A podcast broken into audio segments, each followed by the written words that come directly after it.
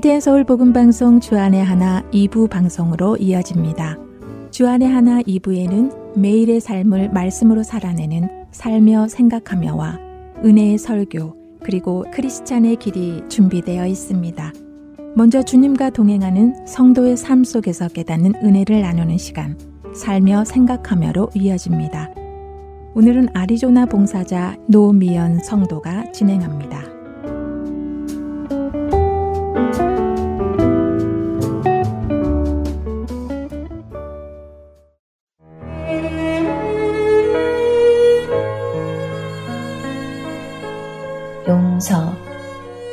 용서라는 말을 들을 때 제 머릿속에 제일 먼저 떠오르는 것은 제가 예수님을 모르던 죄인 되었을 때 제게 찾아와 주시고 저희 죄를 깨닫게 하시어 그 죄를 회개케 하시고 기다렸단다 하며 저희 모든 죄를 용서해 주셨던 그때의 모습입니다.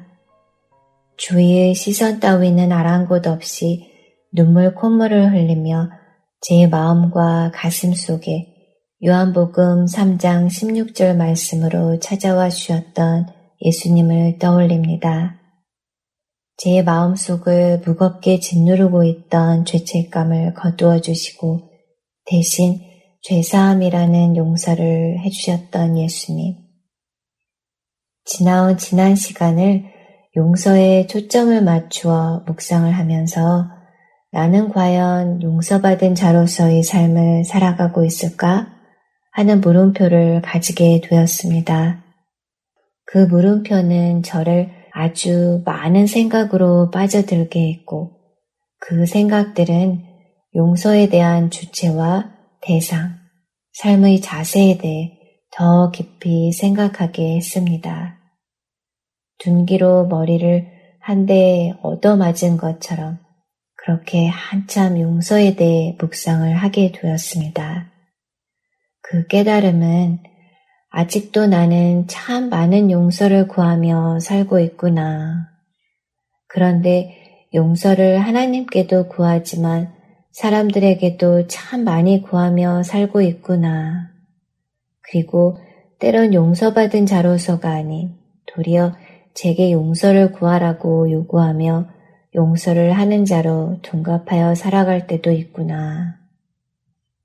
용서를 구함은 하나님께여야 하는데 나는 과연 진실되이 하나님께 나아가 하나님께 나의 잘못됨을 아뢰고 용서를 구했을까? 하고 돌아보니 사람들에게만 미안해하며 용서를 구하고 용서를 받기 위해 노심초사, 애도 쓰고 하지만 미처 하나님께까지 이르는 회개는 하지 못했던 때도 참 많았던 것을 깨닫게 됩니다. 하나님께 잘못했어요 하고 기도할 때에도 나의 회개에 대한 하나님의 답변 없이 일방적으로 습관처럼 기도하고 끝내지는 않았었을까 생각해 봅니다. 심지어 내가 나를 용서하고 이제 다 되었다 생각하며 지나가기도 한 것 같습니다. 여느 때처럼 저는 또 하나님께 나아가 고개를 숙입니다. 하나님 하고 불러봅니다. 하나님, 제 삶이, 제 마음이 늘 하나님을 인지하며 하나님과 동행하기 원합니다. 저희 주인 되신 하나님을 인지할 때 저희 잘잘못을 하나님께 아뢰는 하나님께만 수다쟁이가 되기 원합니다. 그리고 하나님의 음성을 들을 수 있는 자이기 원합니다. 저희 잘못된 마음을 바로잡아 주시고 저희 잘못을 하나님의 말씀으로 권면해 주시고 바로잡아 주시기 원합니다. 하나님의 가르치심을 들을 수 있도록 기다릴 수 있는 자이기 원합니다. 도와주세요. 하고 기도했습니다. 마태복음 27장 1절부터 5절 말씀을 보면 예수님의 열두 대자 중 하나인 가룟 사람 유다가 예수님을 은돈 30에 넘겨준 뒤의 이야기가 나옵니다. 예수님을 배반한 유다는 예수님께서 유죄 판결을 받으신 것을 보고 뉘우칩니다. 그리고 그 은돈 30을 대제사장들과 장로들에게 돌려주며 말했습니다. 내가 죄 없는 사람의 피를 팔아 넘기는 죄를 지었소 라고요. 그리고 유다는 그 돈을 성소에 내던지고 뛰쳐나가 목을 매달아 자살했습니다. 얼마나 후회를 했을까요? 얼마나 힘들었었으면. 그래도 그렇지 가룟 유다는 지난 3년 동안 하루도 빠짐없이 예수님 곁에서 예수님의 행하신 많은 이적과 기적들을 보았었습니다. 많은 교훈도 얻었었습니다. 예수님께서 중풍병자의 죄를 용서하시며 인자가 땅에서 죄를 용서하는 권세를 가지고 있음을 알려주시던 그 현장에도 있었고 동료였던 베드로가 주는 그리스도요 살아계신 하나님의 아들이라고 간증하던 자리에도 있었습니다. 마지막 만찬 때에도 예수님은 유다가 차라리 태어나지 않았었으면 좋았을 것을 이라며 죄를 회개할 수 있도록 기회를 주었었습니다.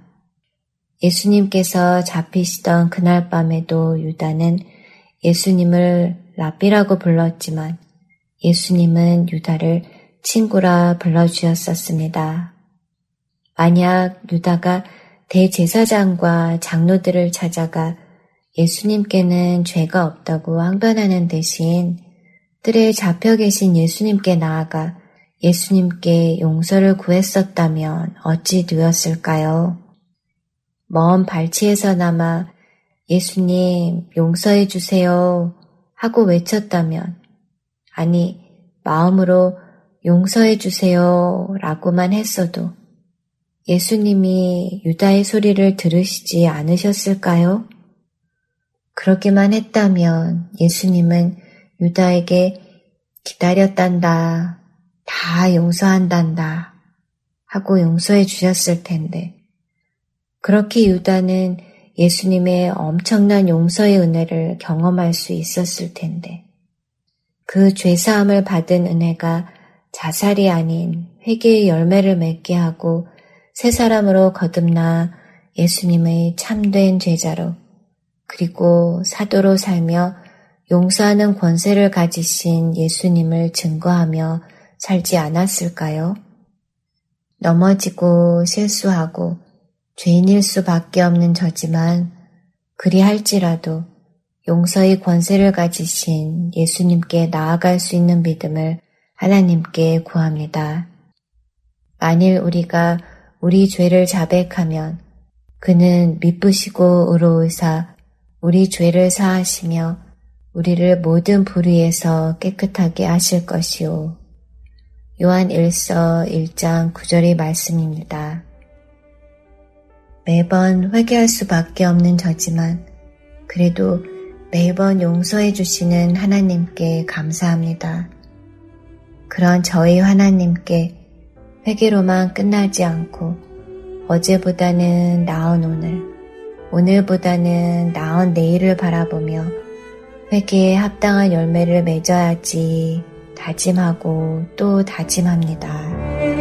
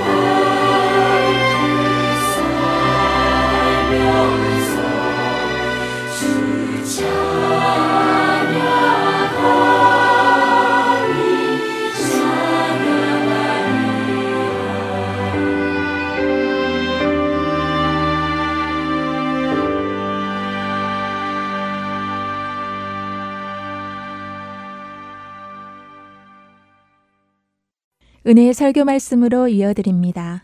오늘은 롤스캐롤라이나 그린스보로 한인 장로교회 한일철 목사님께서 마가복음 5장 21절부터 36절까지의 말씀을 본문으로 회당장집 사람들의 길, 다 끝났다는 절망이라는 제목의 말씀 전해 주십니다.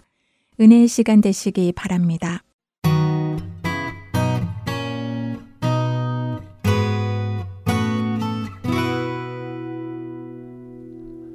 다른 사람 앞에서 하기 싫은 것이 꼭 한 가지가 있다면 무엇일까요? 그것은 내가 그 사람 앞에서 무릎을 꿇는 것입니다. 왜냐하면 무릎 꿇는 것이 무엇이죠? 매우 굴욕적인 것을 의미합니다. 다 끝났다는 항복의 의미, 절망의 의미, 그런 의미가 담겨져 있는 수치스러운 행동이 바로 내가 그 사람 앞에서 무릎을 꿇는 것이죠. 수치스럽게도 조선 역사를 보면 1637년 조선의 임금 인조였죠. 인조는 청나라 황제 앞에서 항복의 표시로 무릎을 꿇었고요. 그뿐만 아니라 세 번 절하고 아홉 번을 이마로 바닥을 쳐서 피를 흘리는 굴욕을 당했습니다. 그런가 하면 전혀 다른 의미의 무릎을 꿇는 경우도 있습니다. 1970년 추운 겨울이었습니다. 폴란드를 방문한 서독의 총리 빌리 브란트, 아우슈비츠 유대인 추모비 앞에서 무릎을 꿇었습니다. 희생자 추모비 앞에 헌화를 한 후에 비에 젖은 그 추모비 바닥에 무릎을 덜썩 꿇습니다. 그리고 참회의 눈물을 흘린 것이에요. 누가 시킨 것이 아니었습니다. 그 모습을 보고 전 세계 언론인들이 이렇게 말했습니다. 무릎을 꿇은 것은 한 사람이지만 일어선 것은 독일 전체였다. 브란트의 용기를 높이 평가한 것이죠. 그 한 번의 무릎을 꿇음으로 말미암아 말이죠. 무릎을 꿇는다는 것은 다 끝났다는 절망을 뜻하는 치욕적인 의미이지만 전혀 반대로 새로운 희망을 여는 행동을 의미하기도 합니다. 오늘 본문에 보시면 회당장 야이로는 이 갈릴리 호수에서 예수님이 언제 오실까 하며 발을 동동 구르며 안타깝게 기다리고 있었습니다. 때마침 건너편에서부터 예수님이 배를 타고 오시자 그 앞으로 달려가 무릎을 꿇고 간구합니다. 마가복음 5장 22절 같이 읽어볼게요. 회당장 중에 하나인 야이로라 하는 이가 와서 예수를 보고 발 아래 엎드리어 아멘. 야이로가 예수님 앞에 엎드린 것은 그의 소중한 어린 딸이 하나 있었는데 12살밖에 안 돼요. 이 12살 먹은 어린 딸이 지금 병들어 죽어가고 있었기 때문에 그렇습니다. 아버지로서 딸을 위해 능력이 많으신 예수님 앞에 나와 무릎을 꿇고 엎드려 간구했던 것이에요. 야이로의 생각에는 오직 나사렛 예수님만이 딸과 자신의 가정에 새로운 소망을 줄 수 있다고 믿었기 때문에 그분 앞에 달려와 무릎을 꿇고 간청한 것입니다. 그렇습니다. 우리도 예수님 앞에 나와 무릎을 꿇을 때에 새로운 희망이 시작되는 줄 믿습니다. 혹 절망 가운데 있더라도 예수님 앞에 나와 무릎을 꿇으면 소망이 생기게 된다는 것이에요. 혹시 절망 가운데 계신 분 계십니까? 오늘 말할 수 없는 고통 가운데 정말 남들이 보면 별거 아니라 생각할지 모르겠지만 아니야 나는 절망이야. 혹시 절망 가운데 계신 분 계십니까? 만약 그 절망의 문제 앞에서 내가 둘려져 있다면 아무런 소망이 없을 거예요. 그 절망 앞에 무릎을 꿇게 되면 어떻게 되는 줄 아세요? 그 절망 앞에 내가 무릎을 꿇으면 자포자기하게 되고요. 자신을 학대하게 되고요. 자신을 자살하여 삶을 포기해 버릴 수도 있습니다. 절망에 무릎을 꿇으면 그렇게 되는 것이에요. 우리는 예수님 앞에서 무릎을 꿇어야 될 줄 믿습니다. 그렇게 될 때에 소망을 발견하게 되고 소망을 품고 살아갈 수 있다는 것이에요. 예수님 앞에 무릎을 꿇을 때 나의 문제가 해결을 얻게 되며 새 생명을 얻게 되는 것입니다. 다행히 회당장 야이로는 절망의 무릎을 꿇지 않았습니다. 자포자기하지 않았습니다. 예수님께로 달려왔다는 것이죠. 그런데 그 당시에 그럼 다른 사람들도 똑같이 그렇게 했을까? 아니라는 것입니다. 다른 사람들도 어려움이 왜 없었겠어요? 절망 중에 놓인 사람들. 그런데 그 사람들은 예수님 앞에 나와 엎드리지 않았습니다. 그러나 야이로는 오직 예수님만이 자신의 딸을 치료할 수 있으며 예수님만이 자신의 문제를 해결할 수 있음을 알았기 때문에 계속해서 예수님을 기다렸던 것이고 그를 보자 그의 앞에서 무릎을 꿇고 간구했던 것이에요. 마가복음 5장 23절에 그가 어떻게 간구했나 보겠습니다. 시작. 간곡히 구하여 이르되 내 어린 딸이 죽게 되었사오니 오셔서 그 위에 손을 얹으사 그로 구원을 받아 살게 하소서 하거늘 아멘. 예수님은 무릎 꿇는 야이로를 일으켜 세우시면서 딸에게로 가자고 말씀하십니다. 이 얼마나 희망찬 말씀입니까?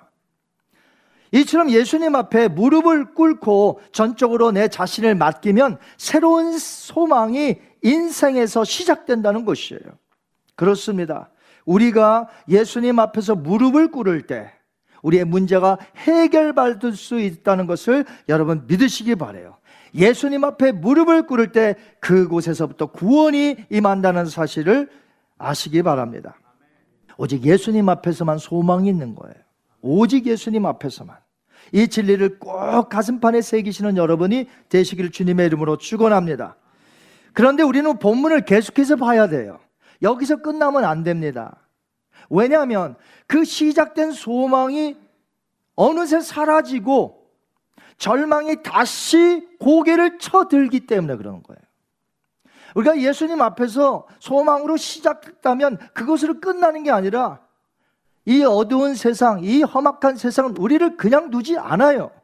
예수님 잘 믿도록 그냥 두지 않습니다. 다시 절망이, 다시 어려움이 고개를 쳐들고 우리에게 있었던 그 예수님 앞에서 가졌던 소망을 사라지게 만든다는 것이죠. 무슨 일이 있었습니까?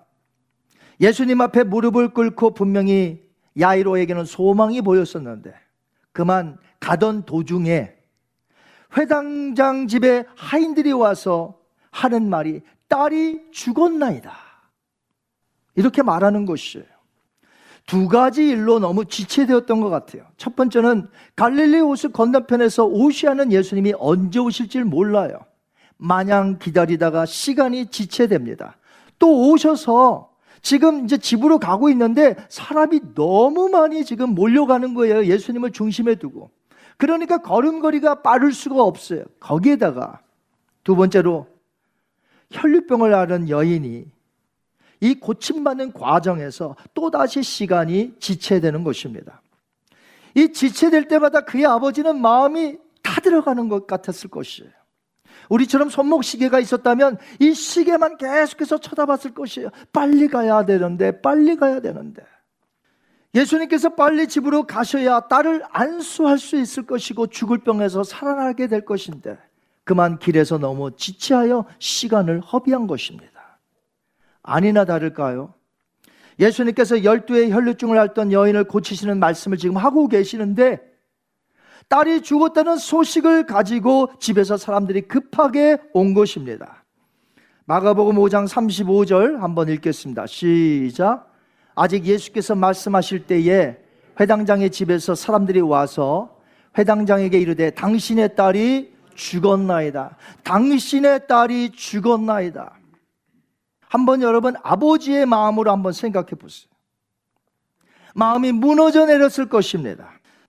딸의 죽은 소식을 전하면서 딸이 당신의 딸이 죽었나이다라고 하면서 끝에 한 말이 있어요. 마가복음 5장 35절. 시작.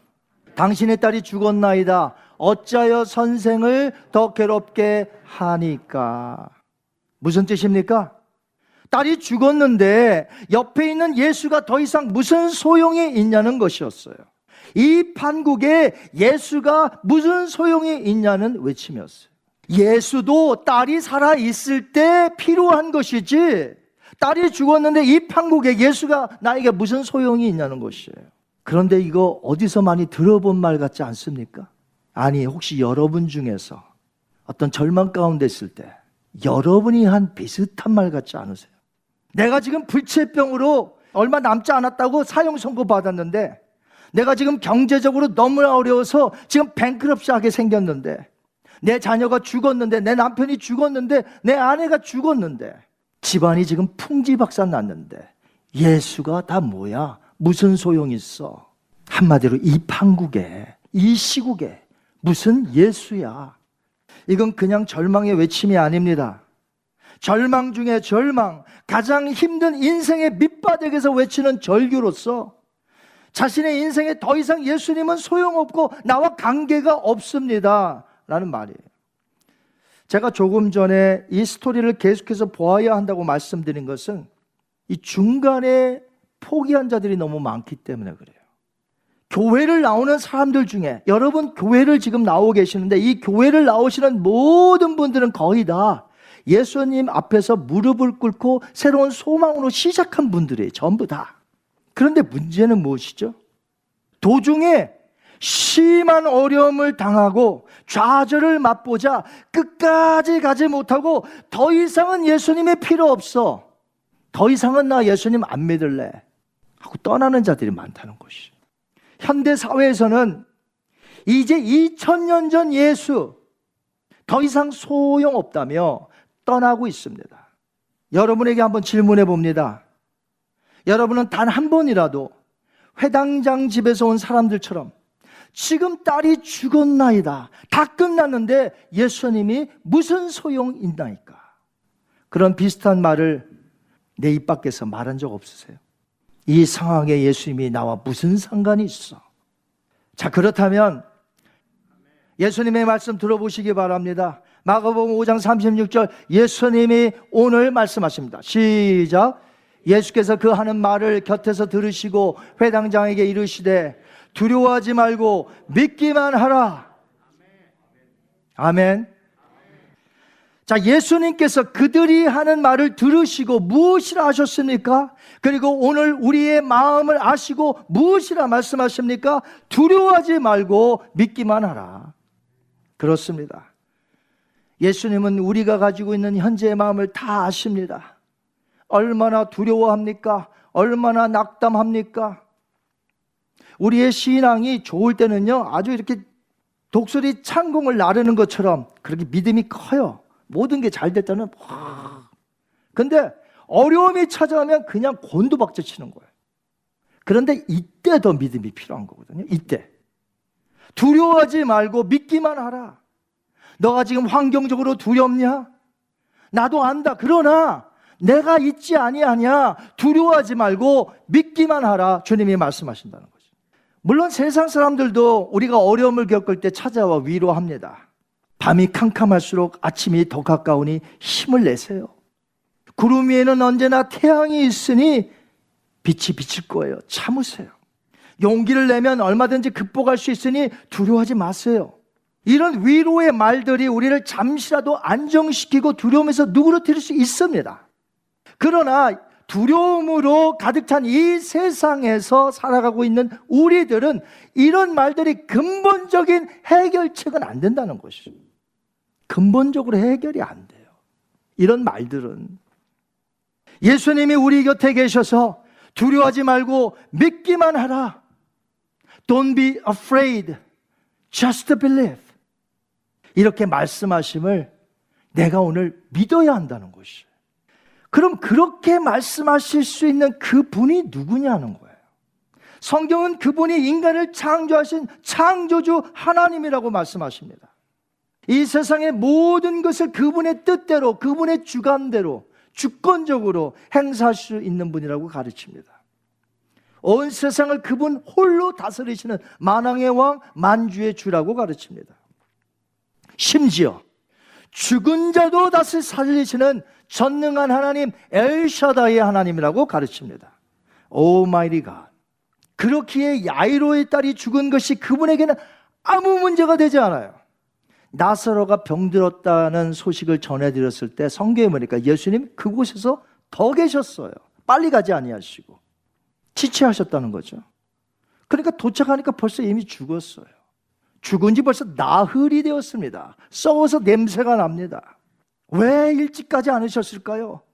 일찍 가나 늦게 가나 예수님은 똑같이 하실 수 있기 때문에 죽은 자를 살릴 수 있기 때문에 아무 문제가 되지 않는다는 거예요. 예수님에게는. 그렇게 정말 두려워하지 말고 예수님만 믿기만 하면 된다는 것입니다. 이것이 오늘 우리가 가르치는 교훈이에요. 실제로 예수님은 그렇게 말씀하신 후에 야이로와 함께 집에 가셨죠. 죽은 딸을 살리셨습니다. 한번 볼까요? 마가복음 5장 41절. 그 아이의 손을 잡고 이르시되 달리다꾸 마시니 번역하면 곧 내가 내게 말하노니 소녀야 일어나라 하심이라. 소녀가 곧 일어나서 걸으니 나이가 열두 살이라. 사람들이 곧 크게 놀라고 놀라거늘 아멘. 성경에서 예수님이 죽은 사람을 살리신 사건 세 번 있으며 그 중에 하나입니다. 이 사건을 통해서 예수님만 믿으면 죽음에서조차 다시 생명을 얻게 하실 수 있는 그 분이 하나님임을 우리에게 가르쳐 주고 있습니다. 이 회당장 야이로가 얼마나 기뻤을까요? 그리고 얼마나 놀라웠을까요?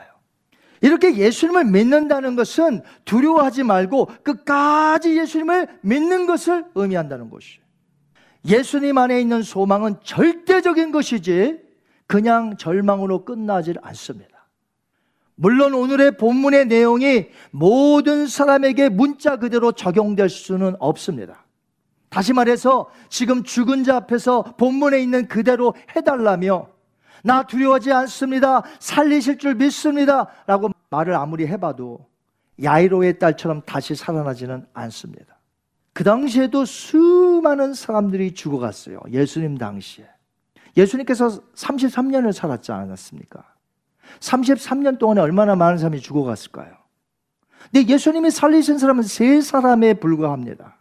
오직 과부의 아들, 야이로의 딸, 그리고 친구 나사로 이렇게 세 사람만 살리셨습니다. 여러분 사람들이 왜 죽나요? 아담의 후손들로 전부 죄악 가운데 살다가 죄로 인하여 다 죽는 것이에요. 즉, 이 세상은 하나님의 명령에 따라 흙으로 왔다가 흙으로 돌아간다는 것이죠. 죄 가운데 살다가. 이것이 하나님이 내신 법칙입니다. 한 번 죽는 것은 정한 것이요. 자, 이것을 예수님도 아셨기 때문에 뭐가요? 모든 사람이 죄 가운데서 죽어가야 하는 것이 하나님의 법칙이에요. 하나님의 명령이에요. 그러셨기 때문에 모든 사람을 살리지 않습니다. 이것은 하나님의 법칙이요. 하나님의 명령이기 때문에. 단지 세 명만 살리심으로 이 무서운 최악의 죽음조차도 다시 살릴 수 있는 분이 누구냐? 바로 나사렛 예수 그분이 우리의 구원자이심을 알게만 해주시려고 세 명만 살리신 것이에요. 그분이 하나님이시기에 이 헛된 세상에서 절망 가운데 있지 말고 예수님을 믿으며 살라고 예표적으로 딱 세 사람만 살려주셨다는 것이 무엇보다도 그 나사로와 과부의 아들과 야이로의 딸이 살아난 거와 우리와의 구원이 뭐가 밀접이 있습니까? 그렇기 때문에 예수님께서 자신을 죽음의 한복판으로 밀어 넣으시고 자신이 직접 우리를 위하여 죽음을 당하신 것이. 그리고 무덤에 거하셨습니다. 그리고 3일 만에 다시 살아나실 것이라는 약속대로 썩지 않을 부활체의 모습으로 살아나셔서 믿는 모든 자들에게 부활의 첫 열매가 되셨다는 것이에요. 그분의 죽음이 바로 우리의 구속을 이룬다는 거예요. 그래서 돌아가신 거예요. 힘이 없어 돌아가신 것이 아니라. 여러분, 예수님이 돌아가셨다는 소식만 알았어요. 부활하셨다는 소식이 들렸는데도 믿지 못하는 두 제자가 있었죠. 엠마로 가는 제자 뚜벅뚜벅 이젠 소망이 다 끝났고 절망이야. 이제는 아무것도 없어. 이러며 둘이 뚜벅뚜벅 엠마로 향하여 가는데 부활하신 예수님이 나타나셨습니다. 그리고 소망에 대한 메시지를 주셨습니다. 그들이 소망을 갖게 되자 부활하신 예수님이니까 그 밤에 예루살렘으로 달려갔다는 거 아닙니까? 예수님의 제자들은 그러므로 절대로 절망 가운데 있어서는 안 돼요. 부활하신 예수님이 나타내 보이심으로 우리에게 소망을 주셨습니다. 그래서 우리는 언제나 소망이 있어야 되는 거예요. 예수님은 언제나 나타나셔서 소망을 주십니다. 오늘도 예수님이 우리에게 소망을 주십니다.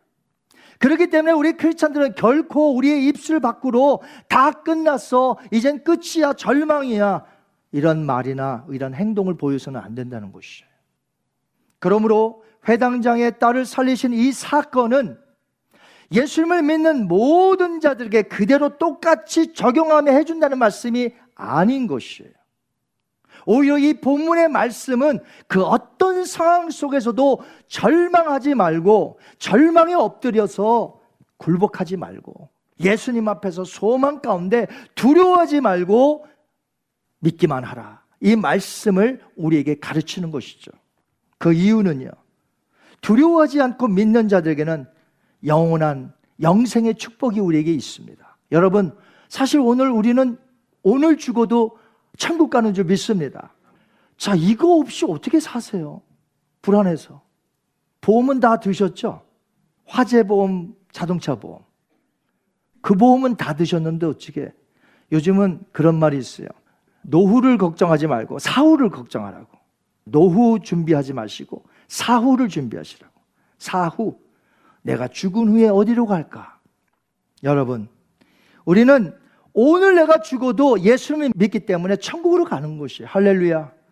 그러니까 이 땅에서 오늘 불러가셔도 나는 천국 갈 것이고 또 이 땅에 남겨두시면 하나님의 보호와 능력 속에 우리가 주님의 일을 감당하니 언제 불러갈지 모르지만 우리가 주님의 돌보심 속에 사는 것이 믿는 자들에게 예수님이 오늘 이 본문처럼 똑같이 적용하지 않더라도 하나님의 뜻 가운데서 이 땅에서 우리 각자를 돌봐주시는데 말씀은 똑같아요. 두려워하지 말고 믿기만 하라. 우리에게 소망을 주신 하나님께 영광 돌리시기 바랍니다. 오늘 여러분이 이것을 믿으셔야 돼요. 한국의 시인 정호승이 쓴 산산조각이라는 시, 제가 오래전에 한번 소개해 드린 적이 있는데, 여기에 보면 인생에 있어서 더덥고 절망 가운데 있는 인생이 그 앞에 무릎을 꿇는 이야기가 나와요. 그래서 한번 다시 한번 소개하려고 합니다. 자, 내용이 이렇게 되어 있어요. 룸비니에서 사온, 룸비니는 네팔에 있는 도시입니다. 룸비니에서 사온 흙으로 만든 부처님이 마룻바닥에 떨어져 산산조각이 났다. 팔은 팔대로, 다리는 다리대로, 목은 목대로, 발가락은 발가락대로 산산조각이 나. 얼른 허리를 굽히고 무릎을 꿇고 서랍 속에 넣어두었던 순간 접촉체를 꺼내 붙였다. 그때 늘 부서지지 않으려고 노력하는 불쌍한 내 머리를 다정히 쓰다마 주시면서 부처님이 말씀하셨다.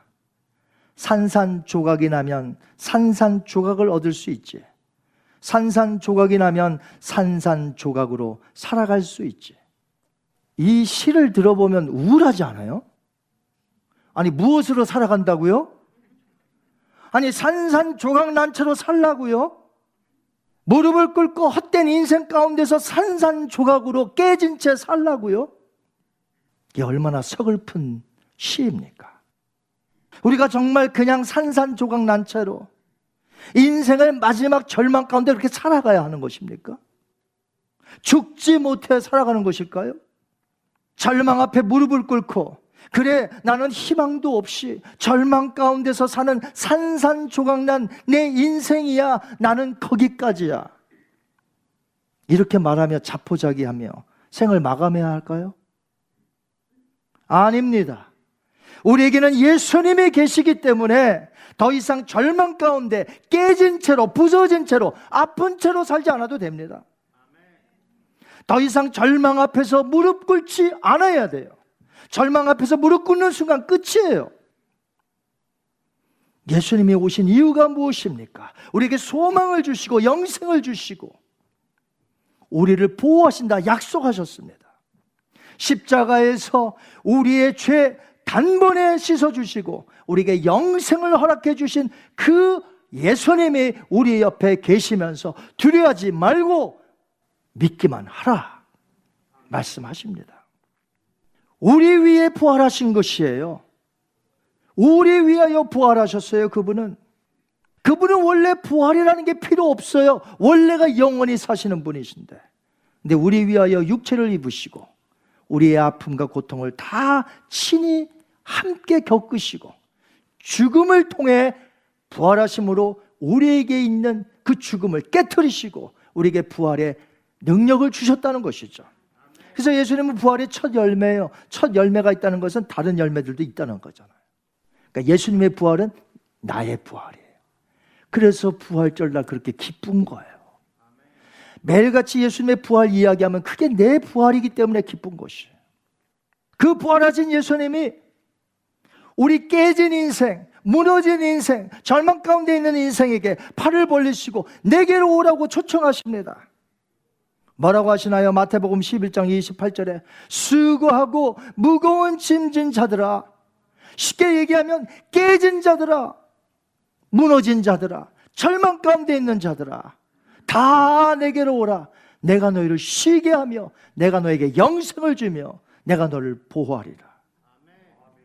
지친 자들 힘겨워하는 자들 깨어진 자들 부서진 자들 절망 가운데 있는 자들 모두 다 오라 하십니다 왜요? 예수님만이 소망이시며 예수님만이 우리에게 그렇게 해줄 수 있기 때문에 그래요 예수님 앞에서 나의 모든 문제를 다 내려놓고 이제 그 앞에서 무릎을 꿇었다면 소망이 시작되었죠. 그러나 제가 뭐라고 했습니까? 중간중간에 자꾸만 이 절망스러운 소식이 올 때에 예수님 말씀하십니다. 오늘 이 센텐스 잊지 마세요. 뭐라고요? 두려워하지 말고 믿기만 하라. 뭐라고요? 다시 한번 두려워하지 말고 믿기만 하라. 오늘 이 말씀이 우리에게 희망이 됩니까? 소망이 됩니까? 하늘의 소망을 가진 하늘의 부르심을 받은 저와 여러분이 세상을 힘차게 나가서 전도하며 복음 전하며 사랑을 나누며 오늘도 힘차게 살아가시는 저와 여러분이 되시기를 주님의 이름으로 축원합니다.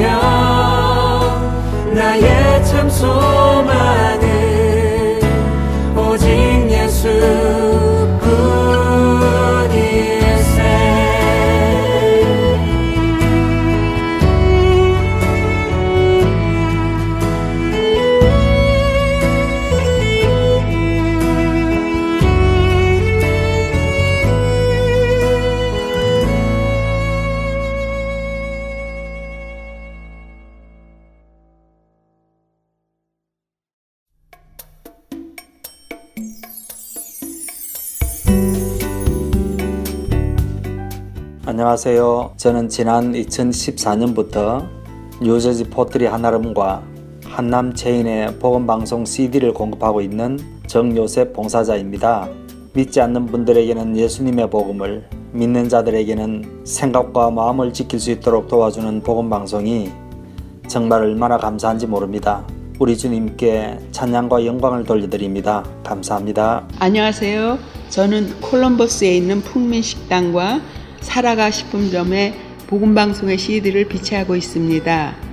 복음을 전하는 작은 일에 사용하여 주심을 하나님께 감사드립니다. 귀 있는 자들에게 복음을 전하는 이 사역에 동참하실 분들은 복음 방송 전화번호 602-866-8999로 연락 주시기를 부탁드립니다.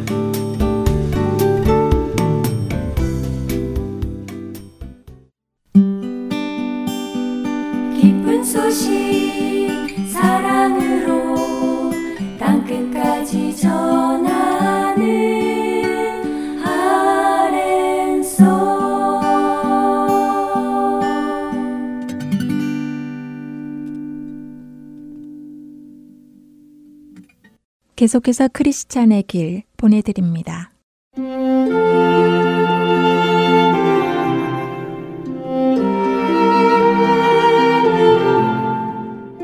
애청자 여러분 안녕하세요. 전 번연이 쓴 철로 역정이라는 책을 토대로 그리스도인의 삶을 나누어 보는 프로그램 크리스천의 길 진행의 민경훈입니다. 이 땅에 임하게 될 멸망과 심판을 깨닫고 구원을 향해 길을 떠나게 된 크리스천. 그는 등에 여전히 무거운 죄의 짐을 지고 구원의 여정을 떠납니다. 다가오는 심판과 구원의 필요함을 사랑하는 가족들에게 먼저 이야기했지만 안타깝게도 가족들은 크리스천의 정신이 이상해졌다고만 생각했지요. 그렇게 가족조차도 믿어주지 않는 외롭고 고독함 속에서 방황하던 크리스천에게 전도자가 다가왔고 갈 바를 알지 못하던 크리스천에게 구원을 받기 위해서는 넓은 평야 끝에 밝게 빛나고 있는 빛을 가리키며 저 빛을 바라보고 가라고 말해줍니다. 그리고 그 빛을 따라가다 보면 좁은 문을 만나게 될 것이라고 알려주지요.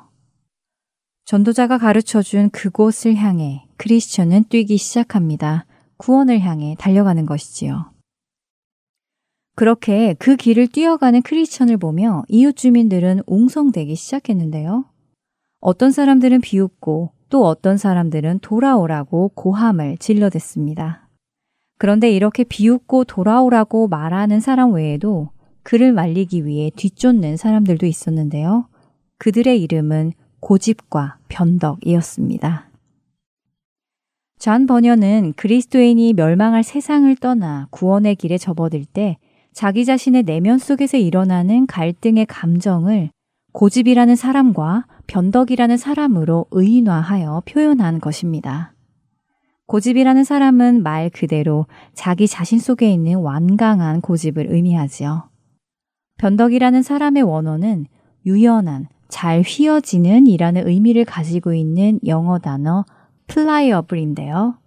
변덕이라고 표현하고 있지만 사실 한국어 변덕이 가지고 있는 의미하고는 그 뉘앙스가 조금 다릅니다. 한국어 변덕은 이랬다 저랬다 하는 것을 의미하지만 존 번연이 표현하고자 한 것은 남의 말이나 상황에 금세 마음이 변하는 다시 말해 줏대 없이 남의 말에 잘 흔들리는 모습을 의미하고 있지요. 한국말로 팔랑귀라고 하면 조금 더 와닿을까요? 어쨌든 이런 의미를 지닌 고집과 변덕이라는 사람들이 구원의 길을 떠난 크리스천을 막기 위해 쫓아옵니다. 크리스천을 따라잡은 고집 씨와 변덕 씨는 크리스천을 붙들고 다시 집으로 돌아가자고 이야기하지요. 그런 고집 씨와 변덕 씨에게 크리스천은 오히려 자신과 함께 구원의 길을 가자고 설득합니다. 자신과 함께 구원의 길을 가자고 하는 크리스천에게 고집 씨는 무엇라고 말을 할까요? 그는 크리스천에게 친구들과 편안하고 즐거운 이 생활을 버리고 떠나자고요? 하고 되묻습니다. 한 사람이 구원의 길을 걷기 시작할 때 겪는 갈등 중의 하나는 바로 이것입니다. 현재 나에게 주어진 편안하고 안락한 생활, 그리고 지금껏 내가 만들어 왔던 여러 가지 인간 관계, 특별히 즐거움을 함께 나누었던 친구들, 이 모든 것을 버리고 구원의 길을 꼭 가야만 하는가 하는 갈등이지요. 왜 꼭 이런 것들을 버려야만 할까요? 같이 갈 수는 없을까요? 이런 것들을 떠나 보내지 않고는 구원의 길을 갈 수 없을까요? 고집 씨의 그런 반문에 크리스천은 자신이 읽은 성경책을 근거로 이렇게 대답합니다. 내가 얻고자 하는 것에 비하면 편안하고 안락한 생활, 그리고 쾌락의 즐거움만 나누는 친구들은 아무 가치가 없는 일입니다. 라고요. 크리스천은 자신이 찾는 것은 썩지 않고 더럽혀지지도 않고 시들지도 않는 영원한 것이라고 답하지요. 그렇습니다. 우리가 얻으려는 것의 가치가 무엇인지 아는 사람은 상대적으로 가치가 없는 이 세상의 것들에 미련을 두지 않습니다. 고린도후서 4장 18절은 우리에게 이렇게 말씀하시지요. 우리가 주목하는 것은 보이는 것이 아니요 보이지 않는 것이니 보이는 것은 잠깐이요 보이지 않는 것은 영원함이라. 이 세상의 것들은 잠시 잠깐 있다가 사라지는 것들입니다. 그 잠시 잠깐 있다가 사라질 것들에 미련을 두어 영원한 것을 포기한다면 그것은 우둔한 일입니다. 크리스천은 고집 씨에게 자신이 읽은 성경책을 건네주며 당신도 이 책을 읽어보고 이 책에서 주시겠다고 한 것을 받으러 함께 가자고 다시 한번 구원의 길로 초대하지요. 하지만 고집 씨는 그 책을 치워버리라고 불같이 화를 내며 자신과 함께 집으로 돌아갈 것인지 아닌지를 다시 한번 물어봅니다. 그때 크리스천은 단호하게 고집 씨에게 말합니다. 안 갑니다. 난 돌아갈 수 없어요. 나는 이미 손에 쟁기를 잡았습니다. 라고요. 이미 손에 쟁기를 잡았다는 크리스천. 누가복음 9장 61절과 62절은 이렇게 말씀하십니다. 또 다른 사람이 이르되 주여 내가 주를 따르겠나이다마는 나로 먼저 내 가족을 작별하게 허락하소서. 예수께서 이르시되 손에 쟁기를 잡고 뒤를 돌아보는 자는 하나님의 나라에 합당하지 아니하니라 하시니라. 누가복음의 이 말씀 잘 아시지요? 한 사람이 예수님께 나와 자신이 예수님을 따르고 싶지만 그보다 먼저 자신의 가족들에게 작별을 허락해 달라고 부탁합니다. 가족에게 작별 인사를 하고 예수님을 따르겠다고 하는 것이지요. 그런데 왜 예수님께서는 그 사람의 그런 요구를 거절하셨을까요? 이제 가족을 떠나 먼 길을 떠나가야 했기에 가족에게 작별 인사를 하고 예수님을 쫓겠다고 하는데도 그것이 뭐가 나빠서 예수님은 그런 사람은 하나님 나라에 합당하지 않다고 말씀하시는 것일까요? 예수님의 말씀을 들어보면 그 이유를 알 수 있습니다. 예수님은 지금 자신의 가족에게 작별 인사를 하겠다는 사람을 손에 쟁기를 잡고 뒤를 돌아보는 사람이라고 평가하십니다. 말씀에서 보이는 이 사람은 단순히 가족에게 인사를 하고 제자의 길을 가려는 것이 아니라 가족이 염려되어 혹은 이런저런 세상의 것들에 대한 미련, 이런저런 걱정거리 등등 여러 가지 관습과 문화에 묶여 예수님을 온전히 따르지 못하는 모습을 보이고 있는 것이지요. 이것은 지금 당장 눈앞에 해야 할 일이 주어졌는데도 그 일에 집중하지 못하고 다른 일을 염려하고 신경 쓰느라 시급한 문제, 중요한 문제를 하지 못하고 있는 것을 표현하신 것입니다. 예수님께서는 이렇게 뒤를 돌아보는 자는 하나님의 나라에 합당하지 않다고 말씀하십니다. 그렇기에 철로 역정의 크리스천은 자신이 이제는 손에 쟁기를 잡았기에 뒤에 있는 것들을 염려하여 앞으로 나가는 것을 방해받지 않겠다는 강한 의지를 보인 것이지요. 우리 그리스도인들이 반드시 기억해야 하는 부분입니다. 구원은 시급한 문제입니다. 이것보다 더 급하고 중요한 문제는 인생에 없습니다. 그렇기에 다른 부수적인 것에 내 마음을 주어 더 중요한 것을 잃어버리게 되어서는 안 되겠지요. 자신은 이미 손에 쟁기를 잡았기에 돌아가지 않겠다는 크리스찬의 말을 들은 고집 씨는 어떤 반응을 보였을까요? 그는 더 이상 크리스천이 돌아가지 않을 것을 알고는 포기합니다. 그리고는 자신과 함께 크리스천을 막으려 왔던 변덕 씨에게 돌아가자고 말하지요. 이보세요, 변덕 씨. 이 사람은 버려두고 우리끼리 돌아갑시다. 이런 이상한 사람들은 자신이 믿는 어떤 환상 안에 꽂히면 그것이 안타까워서 이런저런 충고를 해주는 사람들을 우습게 알고 자기 자신이 더 지혜롭다고 착각하고 자기 자신을 생각대로 하는 사람들이니까 시간 낭비하지 말고 돌아갑시다. 하며 크리스천에게 들으라는 듯이 말을 하지요. 어쩌면 구원의 길을 가는 우리에게도 이런 의심이 한 번씩 들지도 모르겠습니다. 아, 혹시 내가 이상한 것은 아닐까? 어, 내가 틀리면 어떡하지?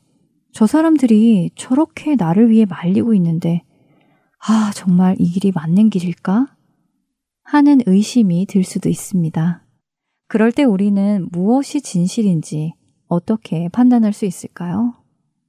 그것은 다른 사람의 말도 아니고 나의 생각도 아니라 하나님의 말씀이 담긴 성경을 근거로 판단해야 하는 것입니다.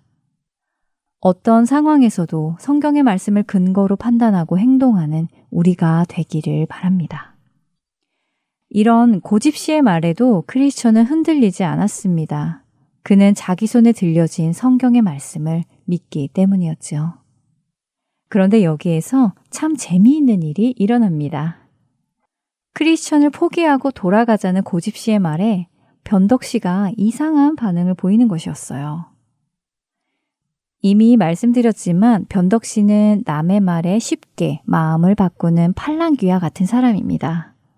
그는 처음에 고집 씨와 함께 크리스천을 되돌리기 위해서 왔지만 고집 씨와 크리스천의 대화를 듣다가 크리스천의 말에 마음이 쏠리기 시작했습니다. 그래서 이제는 변덕 씨가 고집 씨를 말리기 시작하지요. 오히려 고집 씨에게 이렇게 말합니다. 고집 씨, 그렇게 무턱대고 비난하지 말아요. 만일 이 착한 크리스찬 씨가 하는 말이 사실이라면 그가 얻고자 하는 것들이 우리가 가지고 있는 것들보다 더 나을 수 있다는 생각이 들어요. 나도 이 크리스찬 씨를 따라 함께 가고 싶어집니다. 라고요. 이렇게 말하고는 변덕 씨는 크리스천과 함께 길을 떠납니다. 그들의 뒷모습을 보며 고집 씨는 존재하지도 않는 환상에 빠진 자들과는 함께 할 수가 없다며 홀로 집으로 돌아가지요. 우리가 신앙의 결단을 하고 좁은 문을 향해 걸어가기 시작할 때에 우리가 내려놓고 포기해야 할 많은 것들이 때로는 염려로, 때로는 아쉬움으로 다가오기도 합니다. 그러나 그런 때에 우리는 결단해야 합니다. 이미 우리 손에는 쟁기가 들려있기 때문이지요. 이제 변덕 씨와 함께 좁은 문을 향해 가는 크리스천의 앞길에는 무슨 일이 일어날까요? 크리스천의 길 다음 시간에 계속되겠습니다. 안녕히 계세요.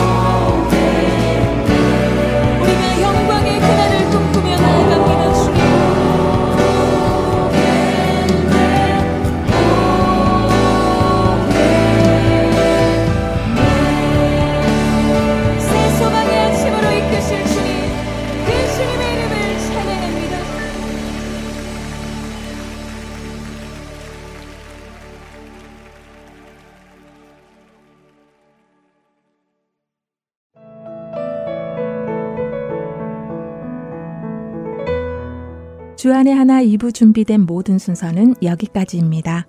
계속해서 주안의 하나 3부로 이어집니다. 주님의 말씀을 더 알아가는 시간 되시길 소망합니다. 저는 다음 시간에 다시 찾아뵙겠습니다. 안녕히 계세요.